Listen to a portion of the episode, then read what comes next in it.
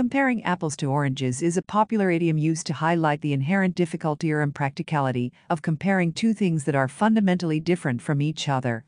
The phrase emphasizes the idea that certain items, concepts, or situations are so distinct that drawing direct comparisons between them is not meaningful or logical. The expression originates from the obvious differences between apples and oranges, two types of fruits with distinct characteristics in terms of appearance, taste, texture, and even cultural associations.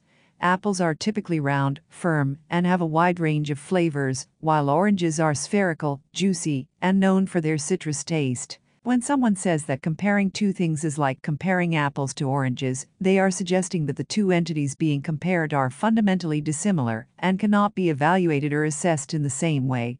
It serves as a reminder that context, purpose, and specific attributes play crucial roles in determining the appropriateness of making comparisons. The idiom is commonly used to discourage inappropriate or flawed comparisons, particularly in discussions, debates, or analyses where drawing accurate conclusions requires considering the unique qualities and characteristics of each item or situation being evaluated. For example, comparing the intelligence of a human to that of a dog using a single metric would be seen as comparing apples to oranges. Humans and dogs possess different cognitive abilities, and evaluating their intelligence requires taking into account various factors, such as their respective capacities for language, problem solving, and social behaviors. The phrase also serves as a reminder that individuality and diversity should be respected and appreciated. It encourages recognizing and valuing the unique qualities, strengths, and contributions of different people, ideas, or objects without forcing them into narrow or inappropriate comparisons.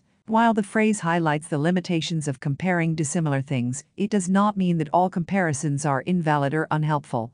When making comparisons, it is essential to consider the specific context, relevant criteria, and intended purpose to ensure meaningful and valid assessments. In conclusion, comparing apples to oranges is an idiomatic expression that underscores the difficulty and impracticality of comparing fundamentally different things.